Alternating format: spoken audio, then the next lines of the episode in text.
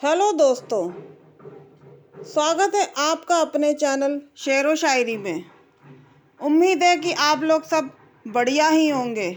आज का जो टॉपिक है वो है शाम। जी हाँ कितनी सुहानी होती है शाम।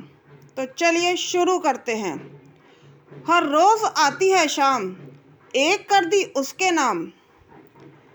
शाम को जमाओ महफिल डांस गाने को करो, उसमें शामिल। शाम को घूमने फिरने निकलो बाहर। इजहार करने के लिए करो, सही मौके का इंतज़ार। शाम को हो जाए एक कप चाय कड़क। चुस्की मारते ही शेर व शायरी निकले बेधड़क। शाम को देखो घर, ढलता सूरज। मन को शांत करता ही वो सहज। शाम होती है जब रुखसत, रात से होती है मुलाकात।